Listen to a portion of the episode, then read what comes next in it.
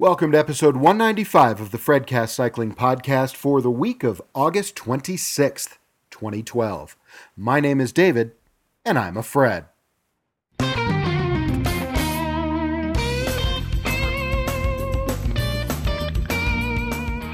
In the first of several Fredcasts this week, we're going to go in depth into the USADA versus Lance Armstrong case, providing all the details and the timeline leading up to the final conclusion. Well, for now, the final conclusion. Plus, I'll let you know my opinion of the case, and then I'm going to want to hear from you as well.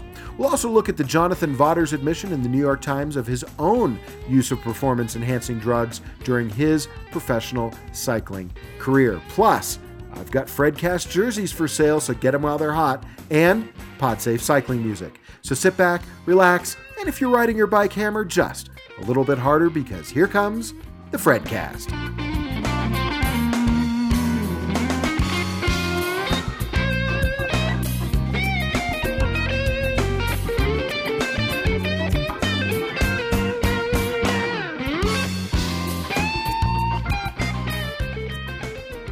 Freds, welcome back to another episode of the Fredcast. This is David, your host and producer, and hey, it's been a while. I've missed you guys. I hope you've missed me too. It's great to be back behind the microphone for another episode of the Fredcast. By the way, I've got this one for you today. I'm going to have another one for you later this week. We've got a lot to talk about. I've been testing some products. There's a lot going on in the news, and I think the best way to handle this is just sort of to break it up into a couple of different shows, give you all of the info, and then get right back into the regular rhythm of the Fredcast Cycling Podcast. So thanks for, so much for staying subscribed and staying with us. It's great to be here. We've got a lot in store for you today. But as always, before we get started, I'd be remiss if I didn't thank my sponsor, Jenson USA, at jensonusa.com slash the Fredcast. I've told you before that Jenson USA is the place when you are looking for new cycling equipment, apparel, complete bikes, whatever it is that you're looking for that you need for your cycling lifestyle, Jenson USA is the place to go. And I've told you, they've got an amazing selection, incredible pricing, and some of the best customer service in the industry. And hey, look, cyclocross season is upon us. I'm sure that you're looking for some new parts and bits for your bike to get ready for cyclocross. Head on over to jensonusa.com slash the Fredcast. Meanwhile, here in Park City, the weather's getting a little bit cooler, still warm, but cool nights. I've been doing a lot more mountain biking toward the end of the season, and I've been seeing a lot of gravity cycling going on we used to call it downhill. Today, the kids are calling it gravity.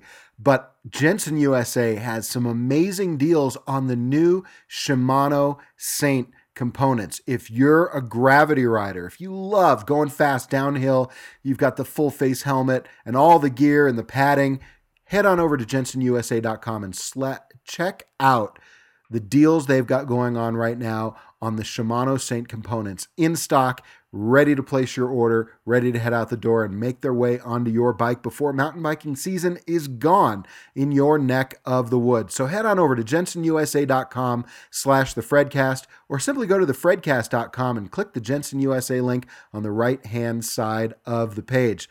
We thank jensonusa.com so much for their support and we thank you for supporting Jenson USA. Well, before we get to the news, let's get right down into the biggest question that I think all Fredcast listeners are asking, and that is Hey, David, where have you been? Well, I'm going to be honest with you. Uh, it's been a number of, of reasons why I sort of stepped away from the microphone a little bit.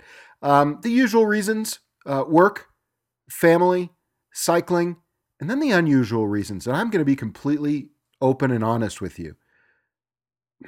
I am so disillusioned with professional cycling and professional cyclists right now that it has been very difficult for me to sit down here at my desk, attach the microphone, pull on these headphones, and start to talk to you. Now, granted, I've done a couple of spokesman episodes uh, since we uh, have last met here on the Fredcast, and I've been doing a lot of preparation for the show, including product testing and getting ready for some things coming up in the future, some rides, etc. But to actually sit down here all by myself without my buddies on the spokesman and to talk to you all about professional cycling has, in a word, been difficult. And if I were to add another word, it would probably be painful. Because as we get more into the things that we're going to be talking about today, Lance Armstrong specifically, Jonathan Vaughters' op ed in the New York Times, uh, and some other matters that have come up in professional cycling, I have become more and more angry, upset, disillusioned, hurt, and quite frankly, I don't like our sport very much. Now, I love cycling. Mrs. Fredcast, Donna, and I went out and uh, did a great century ride on Saturday uh, here in the mountains of the Wasatch Back. And we love cycling. Again, I told you before, I've been mountain biking. Uh, so whether it's road riding or mountain biking, or you know what, just getting on my electric bike in the afternoon uh, to go meet for lunch or a cup of coffee, I love cycling. But right now, I loathe professional cycling. Uh, and I loathe some of the people that have been uh, in our sport, be they cyclists, be they directors sportif, coaches, doctors, and yes, even the anti doping authorities and the uh, governing body of our sport, the UCI. And we'll get into all of that. So, my apologies to all of you, but I'm going to guess that you felt very similar to the way I have felt.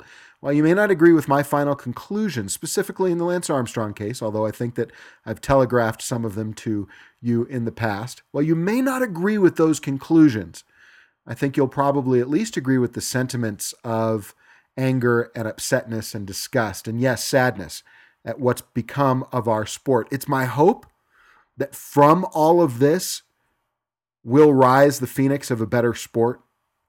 But in the meantime, I think we've hit a low spot. Uh, not only in the way that those of us who are enthusiasts feel about the sport, but also in the way that the general public feels about the sport. This Lance Armstrong or this USADA versus Lance Armstrong case has been polarizing. For those of us who have studied it for years and years, and certainly we've been talking about it since day one here on the Fredcast and from day one on the spokesman, for those of us who have studied it, we have some very considered opinions based on fact, based on opinion. For those in the general public, a lot of it is based on emotion. Lance Armstrong, the cancer survivor, Lance Armstrong, the cancer fighter, Lance Armstrong, the conquering American hero coming back from Europe with his cool yellow shirts. And for many of them, Lance Armstrong has been the victim of what he's called nothing short of a kangaroo court. So it's been it's been a tough couple of months in cycling, and it's been a tough couple of months in the way that I've looked at it. But I'm ready to talk to you about my feelings about Lance Armstrong, about Jonathan Vaughters, and to get back to what I love, which is telling you about cycling. Maybe not so much about professional cycling at the moment, but just about two wheels, some pedals, a chain, a handlebar, and the wind in your hair. So let's get back to it. Whew, well, that off my chest. let's talk a little bit about what everybody's talking about, what all of your friends and family have been asking you about since, well, certainly since last week, but probably since June 12th. Because if you'll remember, on June 12th, 2012, a letter was sent from the United States Anti Doping Agency to Lance Armstrong Johan Bruyneel, and four others, including three team doctors. One a bit well more well known than the others, Michele Ferrari, but all of them team doctors, and one UCI representative. And as you'll recall, that 15 page letter alleged that Lance, Johan, and their associates had been involved in doping in professional cycling. Now, they were not alleging that Lance Armstrong had failed a test. As a matter of fact, that's not even required in order for uh, Lance to be found guilty or have been found guilty of a doping offense. Instead, what they were alleging was that Lance Armstrong and his associates were guilty of promoting and furnishing a variety of uh, different doping substances, including EPO, testosterone, steroids, and yes, participating in blood doping. In a sense, a conspiracy to dope and to hide the use of performance enhancing substances from authorities so that they could, of course, get an advantage on the playing field. No allegation of failed tests.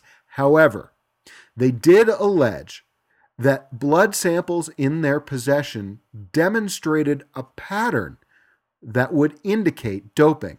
Think of the well known biological passport. Plus, and perhaps most damning by some people's estimates, was USADA's allegation that they had multiple witnesses, numbers ranging from 10 to 12 or in that range, multiple witnesses who could testify to the use, promotion, and furnishing of doping by Lance Armstrong, Johan Bruyneel, and their associates. And it was widely believed among cycling experts and media alike that many of those witnesses were well known cycling uh, professional cyclists.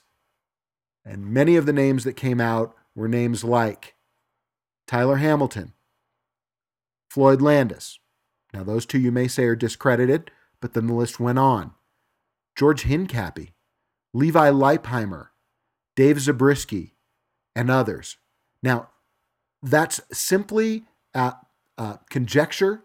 Those are names that have been bandied about in the media. But when you looked over the next weeks and months at the activities of some of those individuals, backing out of participation in the Olympics, avoiding media at all costs, it became, well, people felt that it was more likely that those people were among the witnesses listed as those who would testify against Lance Armstrong. Yes, with some level of immunity or having made some sort of a deal uh, in exchange for those admissions. But as we talked about on a recent episode of the Fredcast, that happens in courtrooms around the country every single day. So that's how we got here. That's how this all started. USADA's letter to Lance Armstrong and his associates was clear. Either accept the charges as written in the letter or go to arbitration with the United States Anti Doping Agency. A few days later, a newspaper in Europe cited unnamed, quote unquote, well informed sources who indicated that those who would be testifying against Lance Armstrong and receiving, well, less harsh uh, bans from professional cycling included Jonathan Vaughters, George Hincapie, Levi Leipheimer, Dave Zabriskie, and Christian Vande Velde. Now, Zabriskie and Vande Velde are both members of the Garmin Sharp professional cycling team. Garmin Sharp is managed by Slipstream Sports, and that means Jonathan Vaughters himself, who then went out on Twitter to say, and I'm quoting now because I thought I, I parsed this a number of different times and I came up with certain conclusions, and I'll tell you what those were. But this is what he said, word for word. No six month suspensions have been given to any member of Slipstream Sports today or at any future date, unquote.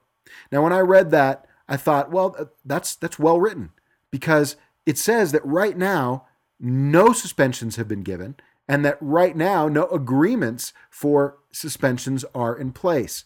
However, if there's an understanding that if you testify, you're going to get a reduced sentence, that doesn't mean that there's any agreement, that no suspensions have been given. And so it seemed to me that it was carefully crafted and well written so as to leave doubt and leave everyone feeling, um, those who, who hadn't parsed it, that there was a pretty good chance that, that these allegations that these guys uh, were going to be testifying, that these allegations were completely false. Now realize that all of this is taking place during the 2012 edition of the Tour de France. So, of course, people went out and asked the riders themselves. Levi Leipheimer declined to comment on the reports, saying simply, quote, I'm just here to ride the Tour de France, and so far, I'm still in the hunt for the general classification. I can't say anything. When they approached George Hincapie, he was quoted as saying, quote, I'm here to help Cadel win the tour. This has nothing to do with BMC. I'm sad he, Lance, is going through this. He's done so many things for the sport. His accomplishments are incredible. Meanwhile, BMC's team manager Jim Ochowicz also denied knowing anything about this, saying, quote, We've not received any information from any authority about this issue at all. Lance Armstrong, who once said that he would no longer fight doping allegations ever again, I think that was an outside magazine, decided to fight this one. And so he had his lawyers file suit in federal court against the United States Anti Doping Agency on a variety of uh, different allegations, specifically that USADA didn't have authority and that it was unconstitutional what they were doing. The first version of their lawsuit was thrown out the very same day by the judge in Texas.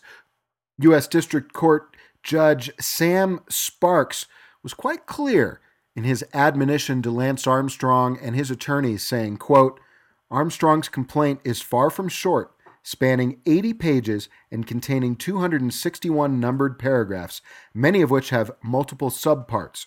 Worse, the bulk of these paragraphs contain, and he put this in quotes, allegations that are wholly irrelevant to Armstrong's claims and which, the court must presume, were included solely to increase media coverage of this case and to incite public opinion against defendants, meaning USADA.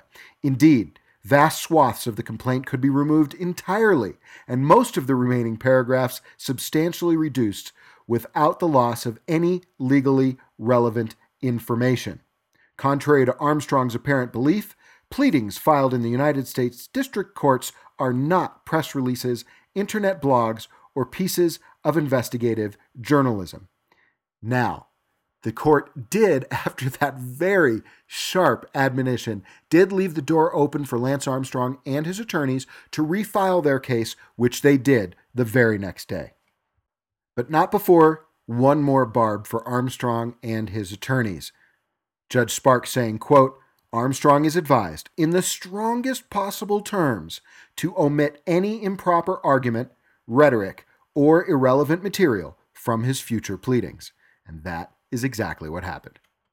Shortly thereafter, three of Lance Armstrong's associates, Dr. Michele Ferrari, Dr. Luis Garcia del Moral, and Jose Pepe Marti, who was a team trainer for the United States Postal Service squad, all three of those had been originally charged in the June the 12th letter. None of the three responded looking for arbitration with the United States Anti Doping Agency, and as a result, on June, excuse me, on July the 10th, the United States Anti-Doping Agency issued lifetime sports bans to all 3 of those former associates of Lance Armstrong. Travis Tygart, the head of the United States Anti-Doping Agency, the chief executive thereof, was quoted as saying, quote, "The respondents chose not to waste resources by moving forward with the arbitration process, which would only reveal what they already know to be the truth of their doping activity. Meanwhile, another team doctor, Pedro Celaya, uh, who was also charged in the original letter of June the 12th, did request to go to arbitration with the United States Anti Doping Agency. Now, around the same time, remember, you'll recall, Lance Armstrong has now filed his lawsuit in federal district court in Sam Sparks' courtroom once again. As part of that lawsuit, he asked for a temporary injunction uh, because there was a looming deadline with USADA for Lance to respond. USADA decided to grant Lance Armstrong at this point a 30 day extension uh, within which to respond to allow the lawsuit to proceed and for Judge Sparks to issue a ruling. USADA issuing a statement saying that they felt that the lawsuit was without merit and that they felt that eventually Judge Sparks would throw it out and then allow the case to proceed. So they gave Lance Armstrong, this is on or about July the 11th, they gave Lance Armstrong a 30 day extension within which to respond to USADA. A few days later, much like Dr. Celaya, Johan Bruyneel, uh, Lance Armstrong's longtime director sportif, coach, confidant, and friend decided to accept arbitration with the United States Anti Doping Agency, and that arbitration is still pending, even as of the date of this recording. As is common and necessary in legal battles, the United States Anti Doping Agency, about a week and a half after Lance Armstrong filed his original complaint, or his amended complaint, that is, in U.S. District Court, the United States Anti Doping Agency filed their response, specifically looking at um, the areas of jurisdiction whether or not the United States Anti Doping Agency, A, has jurisdiction over Lance Armstrong, and B, whether or not Lance Armstrong in the past has admitted that the United States Anti Doping Agency has jurisdiction. Their brief starts out by admitting that uh, many courts have already ruled on the issue of jurisdiction, saying that it has, quote, been repeatedly upheld by courts, unquote, uh, that they have jurisdiction over athletes. Furthermore, they state that Lance Armstrong accepted their jurisdiction when he was fighting uh, an insurance company, SCA Promotions. Remember, they originally said that they would not give Lance Armstrong uh, this large bonus uh, that he was entitled to after he won his sixth tour in 2004. And part of the documents that Lance Armstrong and his then legal team used in their court case against SCA Promotions did indicate that the United States Anti Doping Agency did indeed have jurisdiction over athletes in the United States, including Lance Armstrong. VeloNews has a great article in which it lays out all of the various claims by Lance Armstrong that are refuted by USADA. But to me, the one that uh, that I thought was, or the portion of the article that I thought was most interesting and most telling. Remember, Lance Armstrong is still claiming that the United States Anti Doping Agency doesn't have authority over him yet. The affidavit that Lance Armstrong and his team filed in that previous court case against SCA Promotions says, and now I'm quoting, USADA is not subject to the control of the United States Olympic Committee, but has contracted with the USOC to administer its entire anti doping program. The USOC has given USADA full authority to execute a comprehensive national anti doping program encompassing testing, adjudication, education, and research, and to develop programs policies, and procedures in each of those areas. Remember that programs, policies, and procedures part when we get to the end of this story. Continuing. All athletes in U.S. Olympic sports, including athlete members of U.S. national governing bodies, such as USA Cycling, are subject to the programs of USADA. Because USA Cycling is the U.S. National Federation of the Union Cycliste International, the UCI, the Sport of Cycling's international cycling sanctioning body, all U.S. cyclists, including professional cyclists, are subject to testing by USADA. To be recognized as a national federation by the UCI and by the USOC, USA Cycling is legally required to follow the protocols of USADA. It then continues, quote, by being a licensed member of USA Cycling, like all licensed members, Mr. Lance Armstrong has an obligation to participate in the drug testing programs of USADA. Further, since Mr. Armstrong competes internationally and is an elite U.S. cyclist, he is in the USA Cycling USADA uh, USOC drug testing pool. In other words, Lance Armstrong admitted way back then that USADA did indeed have jurisdiction over him and all professional cyclists uh, who get their licenses from USA Cycling, and that USADA has full authority and right to develop policies and procedures for drug testing and for the adjudication thereof. Now, of course, there were other elements of their response, including, for instance, uh, you'll recall that Lance Armstrong has has uh, variously claimed that he had 400 he's been tested 400 times 500 times now close to 600 times. Uh, and the usada says in their uh, legal brief that they're they've requested armstrong's counsel to provide them with the factual basis for those claims and that to date they had so far refused. They also talked about um, that lance armstrong has no agreement uh, to arbitrate disciplinary actions with the United States Anti Doping Agency. Yet, in USADA's brief, they said, and I quote, Mr. Armstrong has an obligation independent of the UCI to arbitrate, arbitrate these disciplinary proceedings under the USA Cycling and USA Triathlon rules. Remember, Lance has, has recently become uh, a professional triathlete. to which he agreed and which obligate him to the USADA protocol and arbitration under USADA protocol. And so there's a variety of different claims here. They've gone down and they've they've laid each one out and knocked each one down. But remember, when you hear Lance Armstrong speak, when you read his statements, these are the ones that that he's been most focused on. Uh, I'm the most tested athlete in in the history of sport. Uh, that I never made an agreement that I would arbitrate that they've made up these rules and I've never subjected myself to them. And despite all of that, they have no authority over me. And so these were the main claims that Lance Armstrong was making, and these are USADA's responses. As part of USADA's brief against, uh, in opposition to Lance Armstrong's lawsuit in U.S. District Court, there was a letter attached. And this one caught several people by surprise, and others were completely not surprised by what it said. You see, it was a letter by UCI President Pat McQuaid to the United States Anti Doping Agency, indicating that, quote, the UCI wants that the whole case file, with all the evidence, is assessed by an independent panel who shall then decide if the respondents have a case to answer, unquote. In other words, dear, UC, dear USADA, this is Uncle Pat calling. We'd like you to stop your case and hand it over to us, and we'll handle it from here. Nice job, fellas, but let the big boys take over.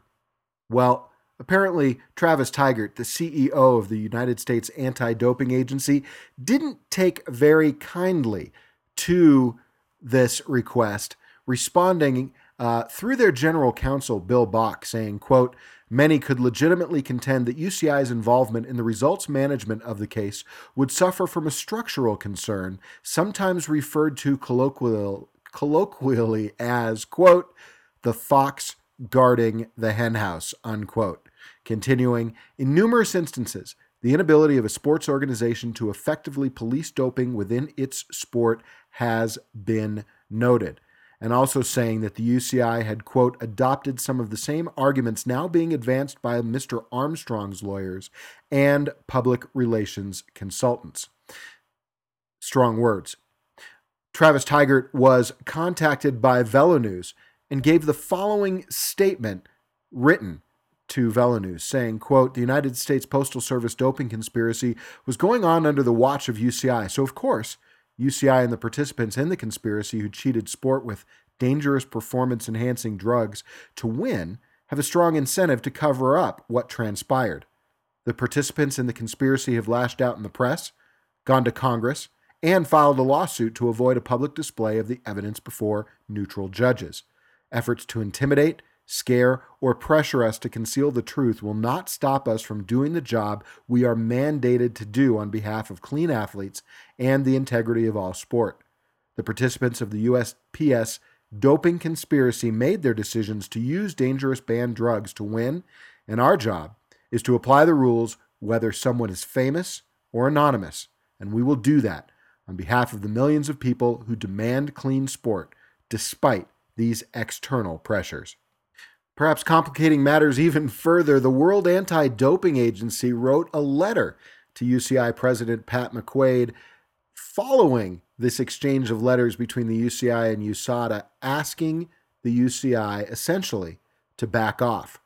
WADA telling the UCI that the agency, quote, which discovered the violation must have results management authority, unquote, in such a case. In other words, since the United States Anti Doping Agency did their own investigation and is alleging to have found violations based on the evidence that it claims to have, that it is under World Anti Doping Agency rules, the USADA's responsibility to follow up on the case. WADA saying that there's no provision within its own rules that allows the UCI to interfere with the USADA or even to demand that they turn over all of the evidence, as the UCI letter to USADA demanded. And this becomes significant later in the case. Uh, most of you, unless you've been under a rock, as I said on the last show, uh, unless you've been under a rock, you know what the results of this case are. And this point here is really at the crux of what Lance Armstrong says in his final statement, quote unquote, on this matter, which is that USADA does not have results management authority in this case, that it must go to the UCI, that USADA doesn't have the ability to sanction an athlete in the United States, cyclist in the United States, that it must go to the UCI. But here's the World Anti Doping Agency saying to both the UCI and to Lance Armstrong I'm sorry, gentlemen, but it is USADA's right it is USADA's responsibility to follow up on a case when they have evidence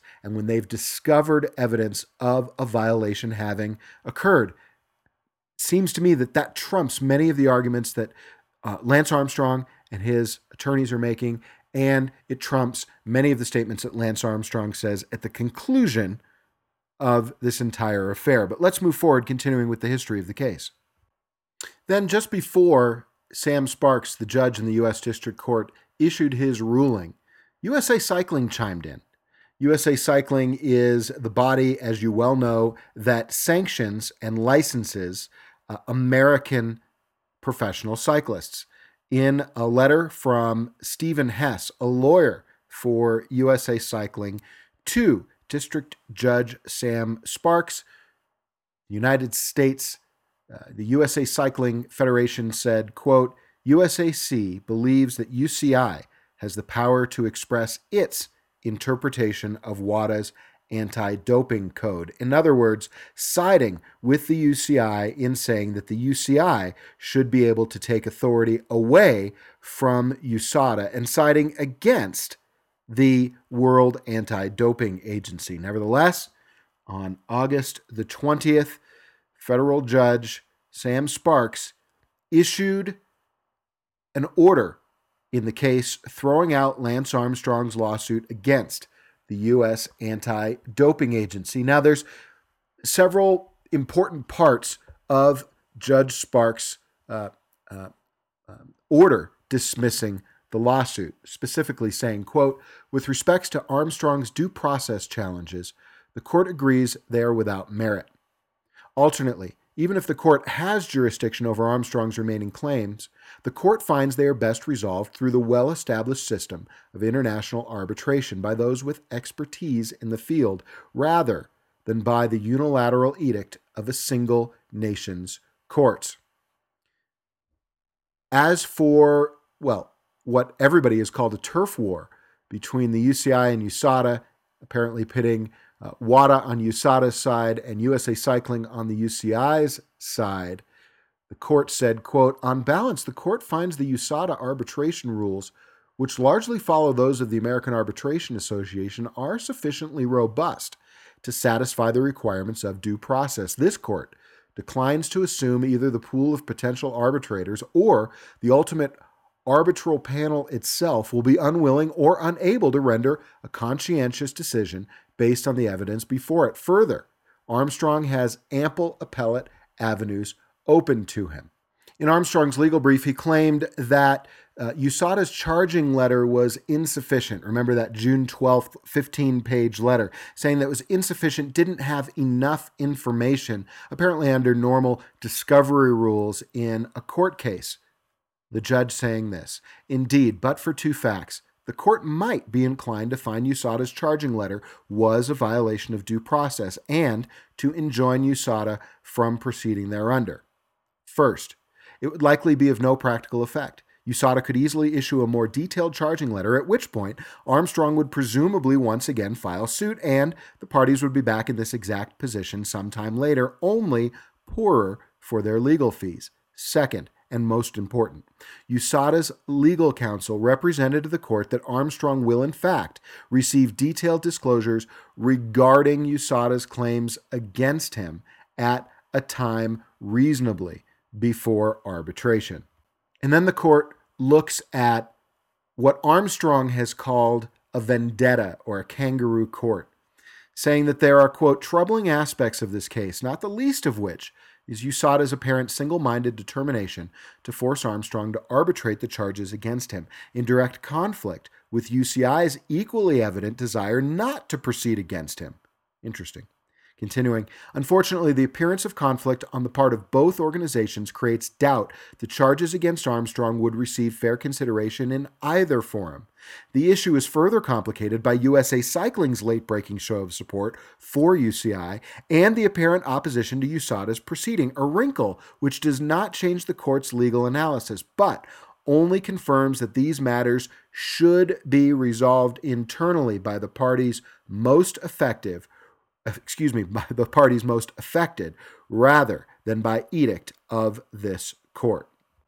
And while ruling in USADA's favor, or rather against Lance Armstrong, the court wanted to finish with one last jab at the entire, well, the entire infrastructure of professional cycling and indeed perhaps of uh, Olympic sanctioned sports, saying, it is perplexing that these three national and international bodies are apparently unable to work together to accomplish their shared goal the regulation and promotion of cycling. However, if these bodies wish to damage the image of their sport through bitter infighting, they'll have to do so without the involvement of the United States courts. And so then, that set up Lance Armstrong for a choice. You see, because the USADA had continued to grant extensions of their deadline for Lance Armstrong to respond as to whether or not he would accept arbitration in the matter. And so once the judge issued his order, USADA then gave Lance Armstrong three days to decide. Will you arbitrate? In which case, we'll move forward and we will uh, go through discovery and we will uh, provide more detailed charging documents and provide you with evidence and we'll be able to uh, go through uh, an arbitration process and find the truth at least according to the arbitrators or do you wish to back away and not arbitrate? In which case we're telling you that we will sanction you we will provide you with a lifetime ban from professional sport, and we will strip your results, including your seven Tour de France victories. And so it was that three days later, in the late evening of August 23rd, 2012, that Lance Armstrong came out before what was described as media friends and issued the following statement There comes a point in every man's life when he has to say enough is enough. For me, that time is now. I've been dealing with claims that I cheated and had an unfair advantage in winning my seven tours since 1999. Over the past three years, I've been subjected to a two year federal criminal investigation, followed by Travis Tygart's unconstitutional witch hunt. The toll this has taken on my family and my work for our foundation and on me leads me to where I am today, finished with this nonsense. I had hoped that a federal court would stop USADA's charade. Although the court was sympathetic to my concerns and recognized the many improprieties and deficiencies in USADA's motives, its conduct, and its process, the court ultimately decided that it could not intervene. If I thought for one moment that by participating in USADA's process I could confront these allegations in a fair setting and, once and for all, put these charges to rest, I would jump at the chance but I refuse to participate in a process that is so one sided and unfair. Regardless of what Travis Tygart says, there is zero physical evidence to support his outlandish and heinous claims. The only physical evidence here is the hundreds of controls I have passed with flying colors. I made myself available around the clock and around the world, in competition, out of competition, blood, urine, whatever they asked for, I provided. What is the point of all this testing if in the end USADA will not stand by it? From the beginning, however, this investigation has not been about learning the truth or cleaning up cycling, but about punishing me at all costs. I am a retired cyclist, yet USADA has lodged charges over 17 years old despite its own eight year limitation. As respected organizations such as UCI and USA Cycling have made clear, USADA lacks jurisdiction even to bring these charges. The international bodies governing cycling have ordered USADA to stop have given notice that no one should participate in USADA's improper proceedings, and have made it clear the pronouncements by USADA that it has banned people for life or stripped them of their accomplishments are made without authority. And as many others, including USADA's own arbitrators, have found, there is nothing even remotely fair about its process. USADA has broken the law, turned its back on its own rules, and stiff armed those who have tried to persuade USADA to honor its obligations. At every turn, USADA has played the role of a bully, threatening everyone in its way and challenging the good faith of anyone who questions its motives or its methods, all at U.S. taxpayers' expense.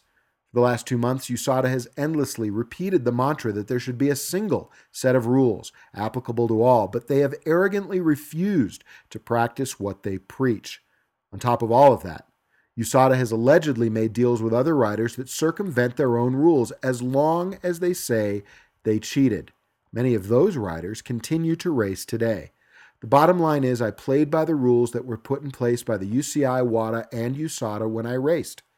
The idea that athletes can be convicted today without positive A and B samples under the same rules and procedures that apply to athletes with positive tests perverts the system and creates a process where any begrudged ex teammate can open a USADA case out of spite or for personal gain, or a cheating cyclist can cut a sweetheart deal for themselves. It's an unfair approach applied selectively in opposition to all the rules. It's just not right. USADA cannot assert control a professional international sport and attempt to strip my seven Tour de France titles. I know who won those seven tours. My teammates know who won those seven tours, and everyone I competed against knows who won those seven tours. We all raced together for three weeks over the same roads, the same mountains, and against all the weather and elements that we had to confront. There were no shortcuts, there was no special treatment. The same courses, the same rules the toughest event in the world where the strongest man wins. Nobody can change that, especially not Travis Tygart. Today I turn the page. I will no longer address this issue regardless of the circumstances. I will commit myself to the work I began before ever winning a single Tour de France title, serving people and families affected by cancer, especially those in underserved communities. This October, my foundation will celebrate 15 years of service to cancer survivors and the milestone of raising nearly $500 million. We have a lot of work to do, and I'm looking forward to an end to this pointless distraction. I have a responsibility to all those who have stepped forward to devote their time and energy to the cancer cause. I will not stop fighting for that mission. Going forward, I'm going to devote myself to raising my five beautiful and energetic kids, fighting cancer, and attempting to be the fittest 40 year old on the planet. And with that, Lance Armstrong closed the book, he says, on his fighting of charges. And with that, the United States Anti Doping Agency stripped Lance Armstrong of his results, including his seven Tour de France titles, and banned him from professional sport. The next day, on August 24th, the United States Anti Doping Agency issued the following press release. USADA announced today that Lance Armstrong has chosen not to move forward with the independent arbitration process and, as a result, has received a lifetime period of ineligibility and disqualification of all competitive results from August 1, 1998 through the present as the result of his anti doping rule violations stemming from his involvement in the United States Postal Service cycling team doping conspiracy. Following the dismissal of Mr. Armstrong's lawsuit on Monday, August 20th, 2012, by the federal court here in Austin, Texas, Mr. Armstrong had until midnight on Thursday, August 23rd, to contest the evidence against him in a full evidentiary hearing with neutral arbitrators, as provided by United States law. However, when given the opportunity to challenge the evidence against him and with full knowledge of the consequences, Mr. Armstrong chose not to contest the fact that he engaged in doping violations from at least August 198 and participated in a conspiracy to cover up his actions. As a result of Mr. Armstrong's decision, USADA is required, under the applicable rules, including the World Anti Doping Code, under which he is accountable, to disqualify his competitive results and suspend him from all future competition. Quote, Nobody wins when an athlete decides to cheat with dangerous performance enhancing drugs, but clean athletes at every level expect those of us here on their behalf to pursue the truth, to ensure the win at all cost culture does not permanently overtake fair, honest competition, unquote, said USADA CEO Travis T. Tygart. Quote, Anytime we have overwhelming proof of doping, our mandate is to initiate the case through the process and see it to conclusion, as was done in this case, unquote. As is every athlete's right, if Mr. Armstrong would have contested the USADA charges, all of the evidence would have been presented in an open legal proceeding for him to challenge. He chose not to do this, knowing these sanctions would immediately be put in place.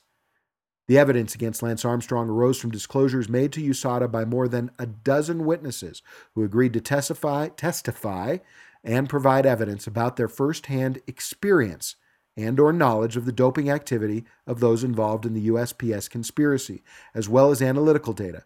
As part of the investigation, Mr. Armstrong was invited to meet with USADA and be truthful about his time on the USPS team, but he refused. On June 12, 2012, USADA issued a notice letter informing Mr. Armstrong and five other individuals, including the USPS team director, team trainer, and three team doctors, of USADA's intent to open proceedings against them. On June 28th, following a review process set forth in the applicable rules, USADA notified Mr. Armstrong and the five other individuals that the independent review panel's findings confirmed sufficient and, in fact, overwhelming evidence, and that USADA was charging them with rule violations. Numerous witnesses provided evidence to USADA based on personal knowledge acquired either through direct observation of doping activity by Armstrong or through Armstrong's admissions of doping to them that Armstrong used EPO, blood transfusions, testosterone, and cortisone during the period from before 1998 through 2005, and that he had previously used EPO, testosterone, and human growth hormone through 1996. Witnesses also provided evidence that Lance Armstrong gave to them encouraged them to use and administer doping products or methods, including EPO, blood transfusions, testosterone, and cortisone during the period from 99 through 2005. Additionally, scientific data showed Mr. Armstrong's use of blood manipulation, including EPO or blood transfusions, during Mr. Armstrong's comeback to cycling in the 2009 Tour de France.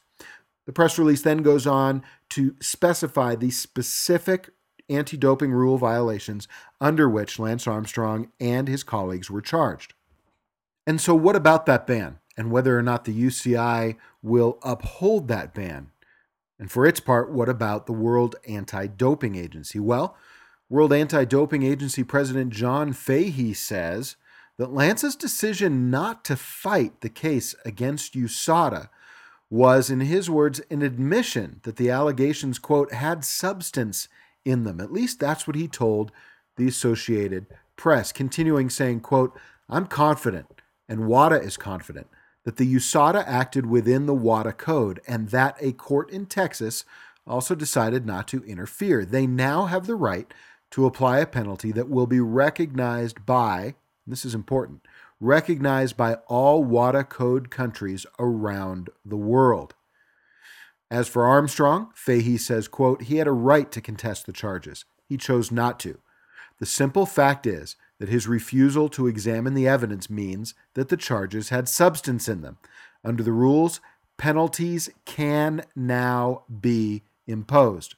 When the Associated Press asked Fahey whether or not USADA had the authority to take away Lance's Tour de France titles, Fahey said, quote, Olympic medals and titles are for other agencies to decide, not WADA.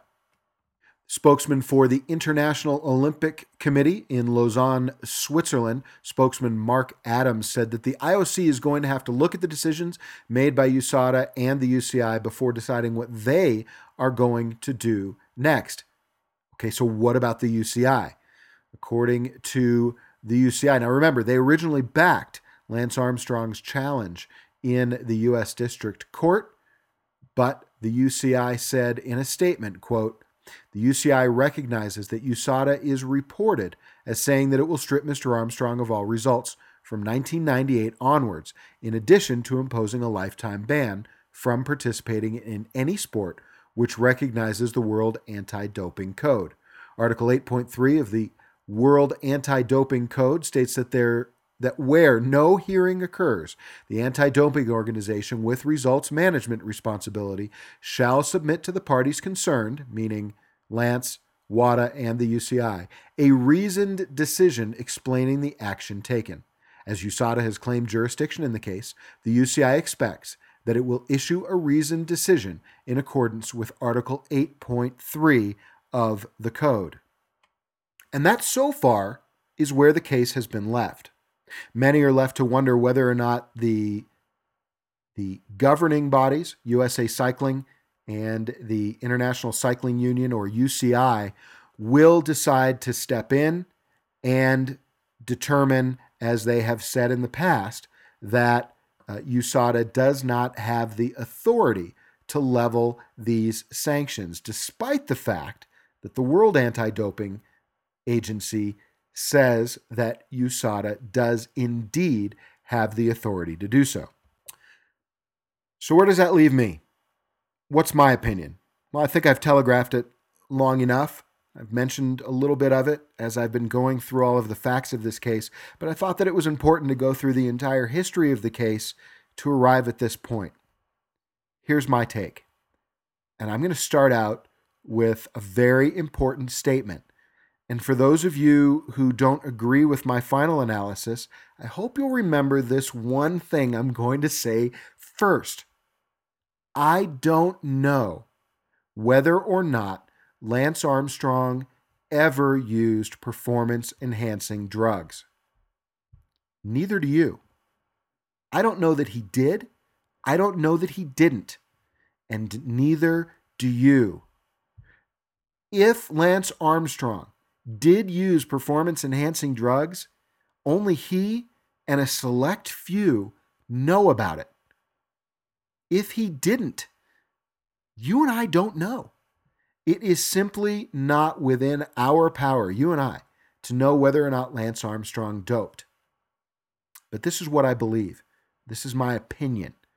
And this opinion comes from, as I said at the very beginning of the show, from being a student of professional cycling, an observer of professional cycling, uh, and from spending hours, perhaps years of my life, uh, all told, studying this very subject.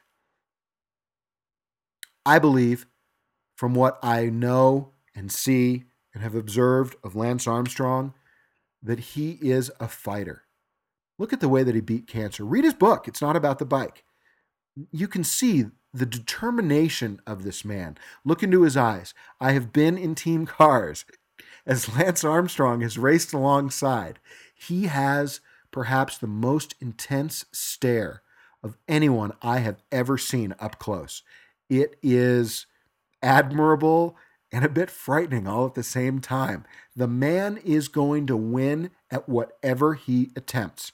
And quite frankly, uh, one of the reasons why the Livestrong Foundation is so successful is because of Lance Armstrong, because of his determination to ensure that cancer victims and their families get all the support that they need. Because Lance wills it, it will be so. And so I'm left to wonder why is it truly that Lance Armstrong didn't go that one extra step and go to arbitration and let the evidence see the light of day. When Lance backed away the other night, I was at dinner with friends, and when he backed away, it was at that moment that I solidified my belief, my opinion, not based on fact, but my opinion that Lance Armstrong is hiding something. You don't have to agree with me. But I would love to see the evidence. I would love to hear those other guys, those other cyclists. Forget Tyler Hamilton. Forget Floyd Landis. But I'd love to hear George Hincapie's side of the story. You don't want to believe Betsy and Frankie? Fine. But I would love to hear Levi Leipheimer's side of the story. And I would love to hear Jonathan Vaughters' side and Christian Vande Velde and all of the other witnesses who have said that they would testify. Look, Lance Armstrong says in a very carefully worded statement that he passed the tests as they were at that time, that he abided by the rules that existed at that time. Does that mean anything to you? Do you see the way that that's been parsed, the way that it's been carefully worded? I do. And it leaves me with doubt and wonder and causes me to not understand why it is that so many have rushed to his side and said, Congratulations, Lance, you're doing the right thing. Fight the power. Well, Lance Armstrong stood by the power when it served his needs. And now that it is not serving his needs, he backs away and says, You're wrong. You don't have jurisdiction. Your rules are faulty. Well, when they serve you, they're okay. And when they don't serve you, they're not. That leads me to wonder, and it should lead you to wonder as well. Let's look back at Lance Armstrong's statement. Lance Armstrong says that USADA lacks jurisdiction to bring these charges, as was clear from USADA's pleading statement, as was clear from what the World Anti Doping Agency said. At least it's clear to me. USADA has jurisdiction to bring these charges. He's then worried about the rules, rules under which he rules which he used when they served his benefit, but now rules that he doesn't agree with because they don't serve to his benefit. Arbitration, as Judge Sparks said, least here in the United States, has become a well accepted means of satisfying disputes. And it is not for the courts to decide, it is for arbitration. And yet, Lance Armstrong believes that that would be one sided. Going back to my previous statement, he says, quote, the bottom line is I played by the rules that were put in place by UCI, WADA, and USADA when I raced, unquote. We'll talk about Jonathan Vaughters in a moment, but when you read Jonathan Vaughters' op-ed piece, he's pretty clear. Hey, when I raced, nobody was watching. The rules and the tests were faulty. So, Lance, guess what? If you followed the rules and you passed their tests at the time, that doesn't necessarily mean that you weren't using performance enhancing drugs. I'm not saying you were. I don't know whether you were or you weren't, but I'm parsing your statement, and the way that I parse your statement seems to me that I can drive a truck through it. As for the lack of physical evidence, USADA is claiming that they have physical evidence. USADA is claiming that they have blood tests which show, as I mentioned at the beginning, that show a pattern that indicates the possibility of blood doping and or EPO use. But let's leave physical evidence out for a moment. How many times in let's talk about a court case. Let's talk about a murder case. How many times do you have it's going back to this Carmen Sandiego, right? The the the the weapon, the warrant, the criminal. How many times do you have a camera focused on a perpetrator as he fires the gun clearly into his or her victim. Doesn't happen, does it? It's very rare. But how many times can you convict on eyewitness testimony? Or think about a, a conspiracy case, much as, as has been alleged by USADA. In a conspiracy case, you've got people who are bad actors as I said on the last show, but they weren't the kingpin. And so, in order to go after the kingpin, you, you say to the lieutenants, hey, if you'll give us your honest testimony, we'll give you a lesser sentence. And so, it's not unusual to do that in this case. And for anyone to claim that it's unusual to not have the physical evidence, that it's unusual to take eyewitness testimony, and yes, to give somebody a lesser sentence, a lesser penalty in exchange for that testimony. For anybody to say that that's unusual, for anybody to say that that's unconventional, and for anybody to say that it is against the rules is disingenuous. And you know that whether you're Lance Armstrong or whether you're one of Lance's supporters. This is simply the fact of evidence. It happens all the time. And so it's not unusual and it's not against any rules. And let's talk about the UCI. I told you at the start of the show how really disillusioned I am with the world of professional cycling, perhaps even with the world of professional sport. But we there have been allegations when it comes to Lance Armstrong about getting advanced warning of failed tests or about failed tests that were covered up about money exchanging hands i'll give you you know i'll donate to your anti-doping efforts or i'll donate to this lab or whatever the allegations have been and the uci has been right in the middle of all of that and so when the uci came out and said to usada uh, never mind boys We'll take over from here. That was striking. for any of us who have been looking at this case for as long as I have, for any of us who have known about the allegations of, don't call it conspiracy, collusion, I don't even know what to call it, mutual admiration society for the UCI then to step up and say to the USADA, um, it's okay, guys, we got it from here. That struck me as strange. And so now all of a sudden, Lance Armstrong is saying, hey, USADA, you can't even ban me. Only the UCI can do that. Quite frankly, something we've talked about on the Spokesman Cycling Roundtable podcast for a very long time. It's not only time for our anti-doping regime to be re- to be well, reformed is probably not even strong enough a word. It's not only time for our anti-doping regime to be reformed, I'd say it's time for the UCI to be reformed. If this case doesn't blow up professional cycling, if Jonathan Vaughters' admissions, which we're going to get to in a minute, don't blow up professional cycling, I don't know what will. And for me, I haven't watched a moment of the Vuelta. I watched very little of the Tour of Utah and of the USA Pro Cycling Challenge, although Jens Voigt winning a stage was awfully cool.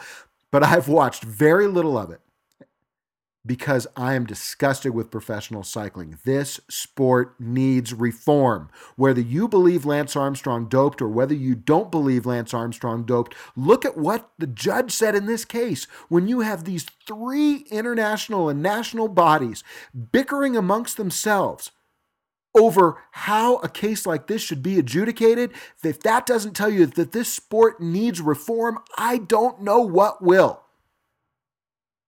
And so I am disillusioned, and I'm shocked if you're not disillusioned as well. And so, briefly, let's talk about a couple of subjects. Something I saw on the Science of Sport blog earlier today. Uh, and you can find this at sportsscientists.com. They go through this case, and I'll put a link in the show notes. They go through this case in, in great detail and talk about a couple of important points that we've also mentioned here. The one about passing 500 tests. Uh, if you go through uh, their analysis, uh, they're not quite sure it's 500. Remember, Lance started at about 400, and then it was 500. Now we're close to 600. As they said, quote, it's like that fish your uncle caught on his summer vacation in 1997 that grew in size with every storytelling, unquote. By their analysis, Lance probably probably went through about 230 to 250 doping tests. Now, still, that's a huge number. How is it possible that he passed all of those tests? Well, it comes down to money. And it comes down to who's better, the testers or the person being tested and their doctors. And let's look at people who passed doping tests for very long periods without failing. People like Marion Jones and Jan Ullrich and Alejandro Valverde and Ivan Basso. And so just because you passed a test is not necessarily evidence that you weren't using some measure of performance enhancement. The second point they make is one that I hear all the time, not as much as the next one we're going to talk about, but what's the point of testing if they don't even catch anyone, right? If Ullrich and Basso and Jones were able to get away with it for so long, and perhaps even if Lance Armstrong was able to get away with it for his entire career, why are we testing anyway? And their point is don't be silly. Like anything, like any technology, it's evolving. And so when you look at this Tour de France and the last, okay, there was a French cyclist who was thrown out of this year's Tour de France. Frank Schleck was thrown, which blew me away, was thrown out of this year's Tour de France uh, for for the alleged use of a diuretic. When you look at this year's tour, when you look at last year's tour, and you listen to people saying, "Oh, the tour wasn't as exciting as it's been in years past," well, maybe that's because we've got a cleaner sport.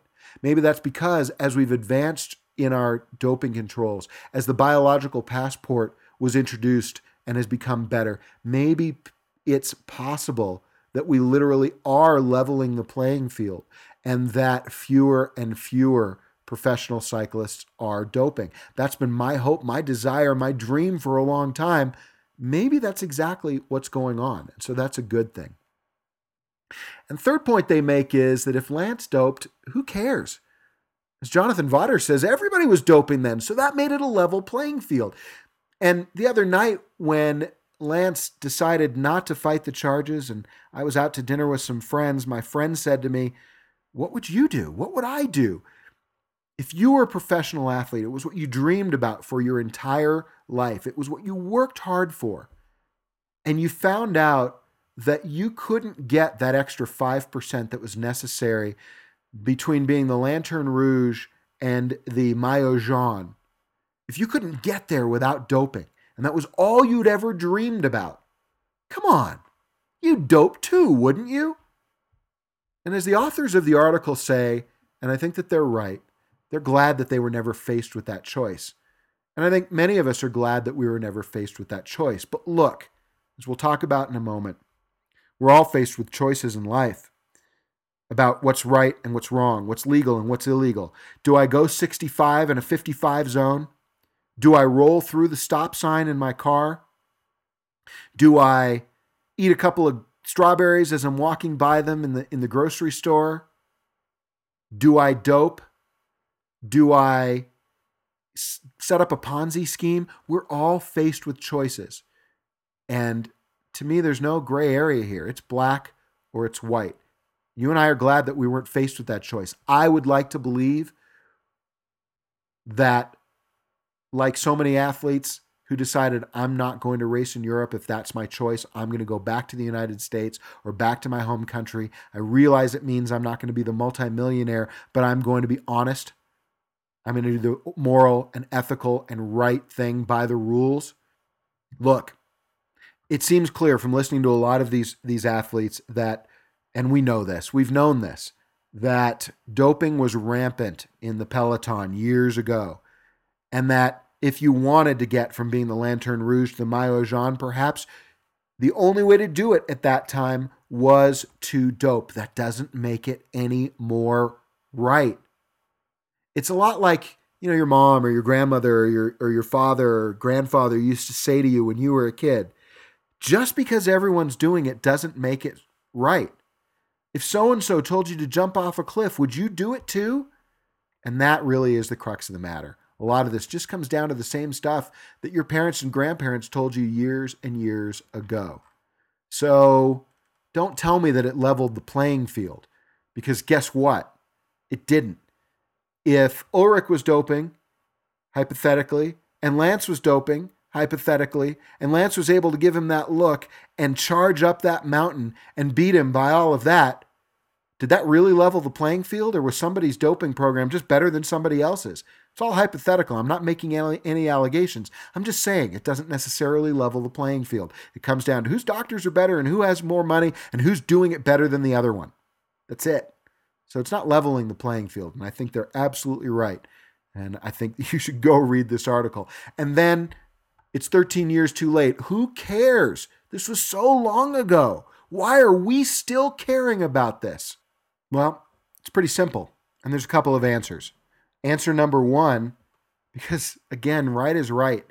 And if we're able to determine now that someone was able to gain a an unfair advantage, uh, an advantage against the rules, an illegal advantage, one might say, then we owe it to ourselves, we owe it to the sport to bring that to the light of day. And answer number two, perhaps more importantly, and that is if you're a professional cyclist today, forget it. If you're an amateur cyclist today and you want to become a professional cyclist in the future, and when that little devil on your shoulder says to you, it's okay, just dope.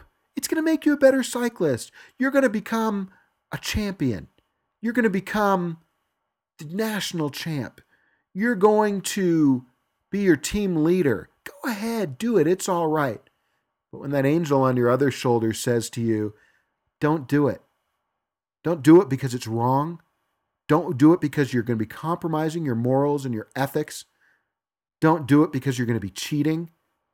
And hey, guess what? Don't do it because who knows if in 5, 10, 15 years from now, a better test is going to come out and you're going to get caught and you're going to be exposed as a fraud and you're going to lose everything not just money, not just adulation, but family and friends and respect. And so, for that reason, it matters. And for that reason, USADA was right. If they truly have evidence that indicates that Lance Armstrong or any professional cyclist of note doped, they need to go after them. And they need to pursue them. And the evidence needs to see the light of day. It is my fervent belief that the evidence comes out. Let's see it. Let's hear it. Let's find out the truth so that it doesn't happen again. You can feel free to disagree with me. You can send me emails. I hope you do. You can send me voicemails. I hope you do. I've made it easier on the website to do so. But it is my opinion that when the UCI said no, and when Lance Armstrong backed off, that sealed it in my book. What do you think? And then there's this. Remember when we were talking about the possibility of athletes testifying uh, in the USADA case against Lance Armstrong? That among those athletes would be athletes from Slipstream Sports. And we, we talked about Christian Vande Velde and Dave Zabriskie because they're currently racing in the pro peloton. But an athlete or a former athlete that we didn't discuss or that a lot of people hadn't considered was Jonathan Vaughters. Now, a lot of people know Jonathan Vaughters as the head of Slipstream Sports. He's the manager of the Garmin Sharp team. Vaughters currently is 39 years old, but many people don't remember, perhaps, that Vaughters was once a professional cyclist himself. Indeed, competing as part of the United States Postal Service team.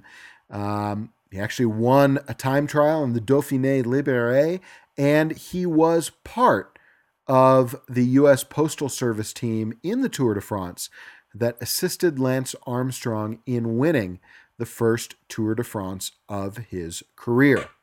Vaughters left professional cycling. There have been rumors for a long time about whether or not Vaughters doped in leaving professional cycling and starting Slipstream Sports. He made it clear that any team that he was going to manage, any team that he was going to be a part of, was going to race clean. And so when the original team uh, was announced wearing Argyle, part of the team's philosophy, part of their core values was a stance against doping and ensuring that every athlete on the team abstained from the use of performance enhancing drugs. Fast forward to 2012, the Garmin Sharp squad is among the top in the world, boasting some of the uh, best athletes, uh, some excellent results, uh, and a team manager in Jonathan Vaughters, who's known as much for his uh, clothing styles as he is for his avid use of Twitter, uh, even uh, frequently getting into long conversations on Twitter with fans and media alike. Just as the Lance Armstrong case was coming to a conclusion in U.S. District Court, a bombshell hits in the form of an op ed piece in the New York Times on August 11th, 2012. A piece written in the New York Times Sunday opinion page and penned by none other than Jonathan Vaughters himself. The article from Jonathan Vaughters discusses how he believes we should be getting doping out of professional sport, and he claims to come from, well, a point of knowledge because, as he says, why does an athlete dope? I know why, because I faced that choice.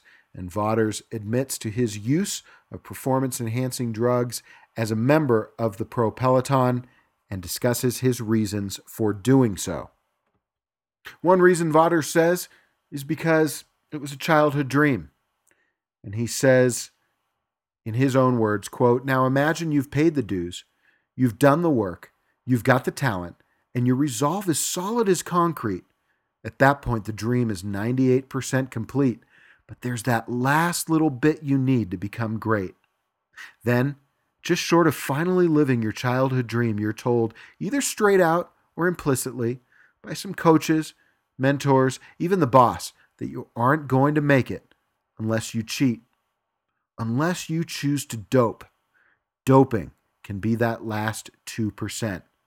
It would keep your dream alive, at least in the eyes of those who couldn't see your heart, however, you'd have to lie. Lie to your mother, your friends, your fans, lie to the world. This has been the harsh reality laid out before many of the most talented, hardest working, and biggest dreaming athletes. So, one reason Vaughters says that he doped is because it was the only way that he was going to be able to achieve his dream in a world where everyone is doping. And therefore, as we discussed earlier, in order to level the playing field, the only way you can do so is to engage in the use of performance enhancing substances. Vaughters then goes on to talk about the fact that when he was racing, the anti doping regulations either weren't being enforced or were being poorly enforced. And he says, quote, when you're ambitious in a world where rules aren't enforced, it's like fudging your income taxes in a world where the government doesn't audit. Think of what you would do if there were no internal revenue service, unquote. So Vaughters says we shouldn't be giving athletes a choice between living your dream and doing the right thing. In other words, not doping. Instead, we have to make sure that doping regulations are strictly enforced. And in doing so, we have to let athletes know, in his words, quote, without a doubt, that they'll have a fair chance by racing clean, unquote. And that essentially is what he's been trying to do with Slipstream Sports and with first Garmin Chipotle and now, of course, Garmin Sharp. What he's trying to do is say, you're on a level playing field simply by playing by the rules. And I think that that's a great message to give to athletes. But here's my problem think that the message of his op ed rings a bit hollow, at least for me. Because what he's trying to say is, and what we talked about on the spokesman was look, I'm a, I was a young kid. I was in my late teens, early 20s, and I was faced with a career choice. And a, and, and, and a choice that would affect my dreams. Do I try to live my dream? Do I make my career? Or do I follow the rules? Well, the rules aren't really being enforced. So, what, what does it matter whether I follow the rules? Everybody's doing it. And so, his choice, while he says he regrets it, and I believe him, and while he says that he felt guilt, and I believe him, the fact of the matter is he still went ahead and did it. Now, listen, there are literally thousands of you that listen to the Fredcast. And very few of you, if any, are professional cyclists, indeed professional athletes. But in some way, shape, shape, or form, you all excel at something. In some way or another, you all had dreams. I did. And listen, are you doing what you dreamed of?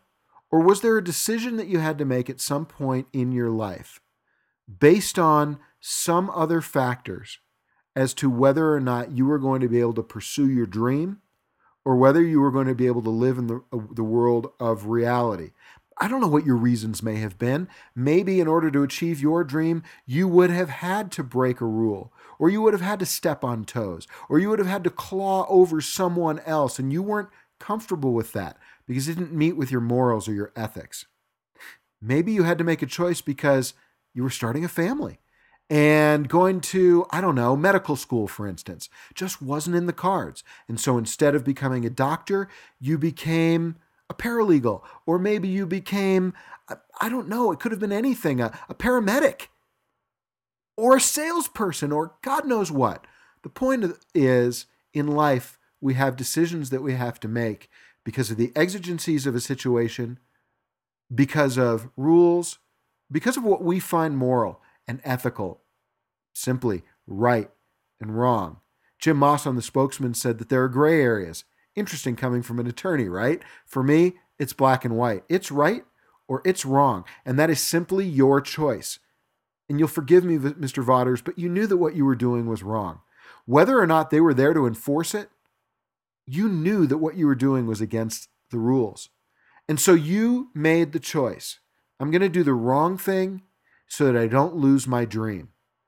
While there were others who said, I refuse to do the wrong thing. And if that simply means that I don't wear the nice clothes, drive the nice car, win the race, or I have to go back to my own country instead of racing on the international stage, but I'm still going to get to pursue my dream, even if it means that I can't be the best in the world. Because you know what? At this point, having seen the best in the world, and if every one of them are doping, I don't want to be like them.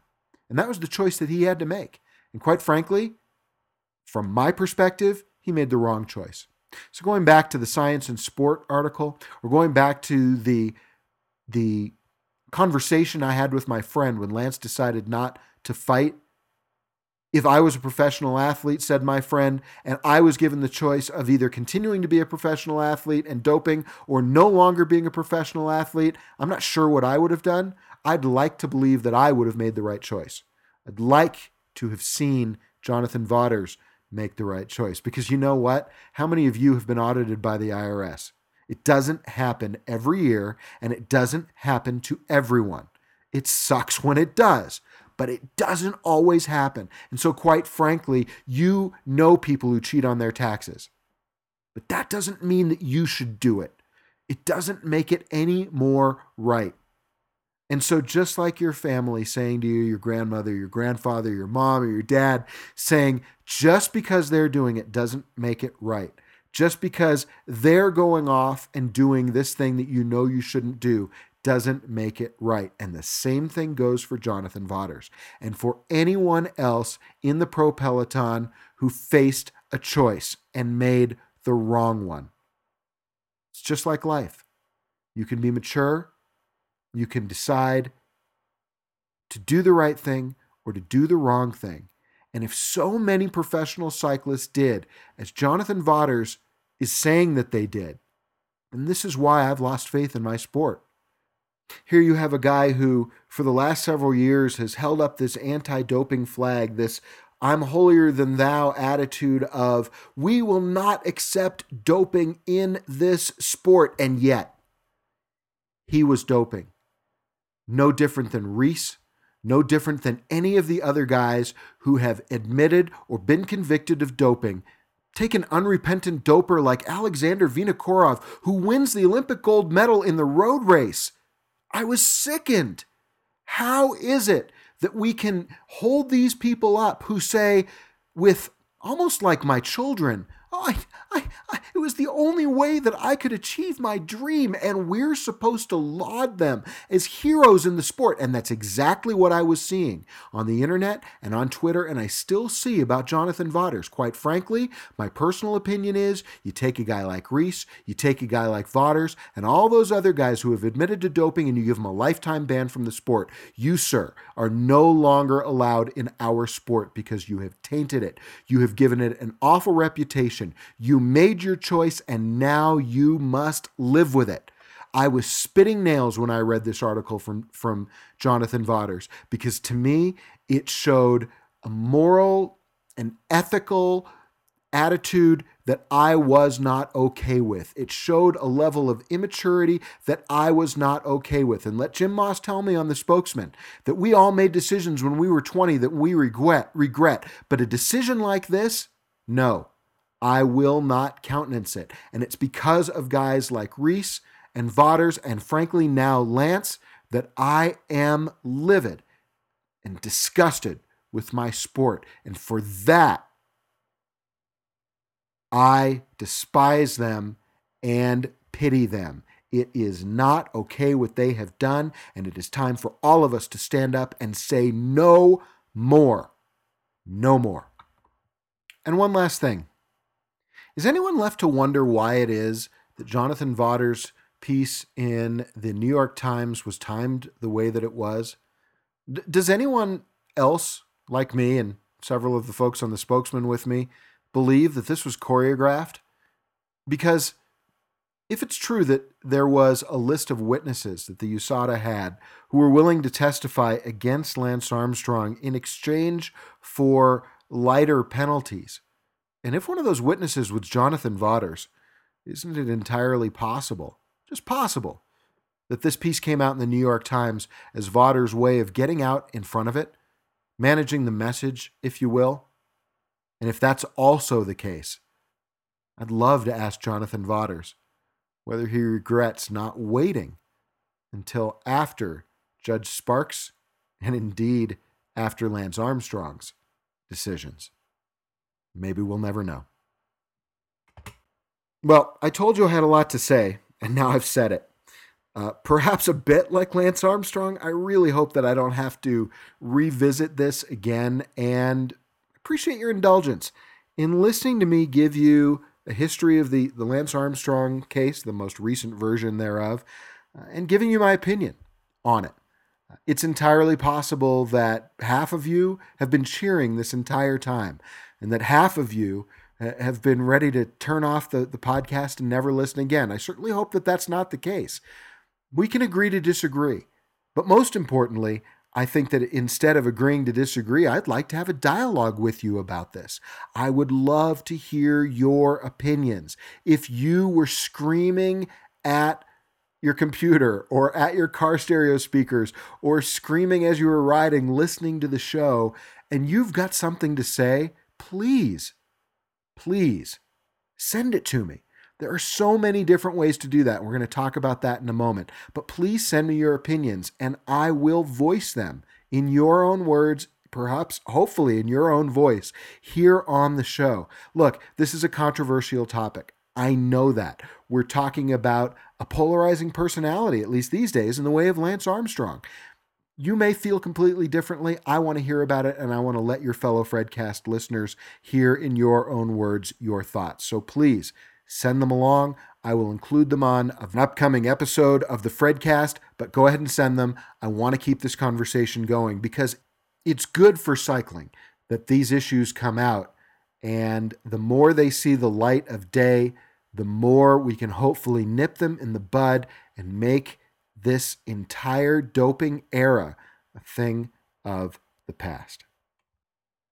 Okay, before we go, a couple of uh, quick housekeeping items. Number one, I have a very limited uh, number of uh, Team Fredcast jerseys available. I had to order some for our Bike MS team, and I've got a couple, just a couple left. So get them while you can. Go to www.thefredcast.com slash store. Currently, right now, I have large and extra large available. But once they're gone, they're gone. And then once they are gone, we're going to start working on a new uh, Fredcast jersey design, and we'll start talking about that in the days and weeks to come. So go to thefredcast.com slash store and grab those jerseys before they're gone. Also, before we go, I would be remiss if I didn't thank our show sponsor, Jenson USA. Go to jensonusa.com slash the Fredcast, where you're going to find great prices, an incredible selection, and unparalleled customer service. That's jensonusa.com slash the Fredcast. And don't forget, they have that great Shimano Saint group available right now. So go ahead and check it out for those of you who are gravity mavens. Again, jensonusa.com slash the Fredcast. We thank them so much for their support. Okay, and as always, here's how you can contact me here at the Fredcast. And it's quite possible that based on everything I've said today, you might have a lot to say.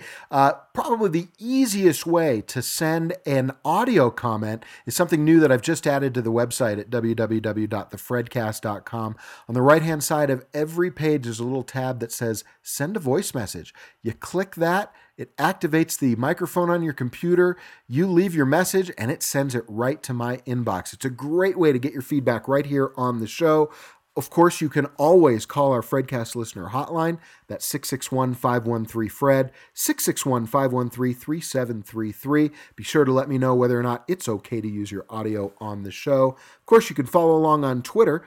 The Twitter handle is simply Fredcast, or you can go to our Facebook page or send me an email the fredcast at gmail.com. So many ways to stay in contact. Please send your comments in and I will get them up on the show. Well, this has been the first of what could be two or possibly three shows this week from the Fredcast Cycling Podcast. So before we get out of here, it's time, as always, for PodSafe Cycling Music. And this week's PodSafe Cycling Music was chosen specifically for the Fredcast by indoorcyclingmusic.com, the home of the free weekly featured track and premium members content of weekly 30 and 60 minute cardio mixes and monthly 90 minute cardio mixes to get the world moving. Go ahead and check them out at www.indoorcyclingmusic.com. This show's Podsafe Cycling Music is by Frank Eddy and it's entitled Bite That. So thanks once again for listening. Thanks for staying subscribed. Thanks for your patience. And thanks for listening to me. I can't wait to hear your comments on what we had to say this evening. So that's going to do it for this episode of the Fredcast Cycling Podcast. I'll be back real soon with another show. Actually, could be as soon as tomorrow night. But in the meantime, enjoy the music, but most of all, enjoy the ride.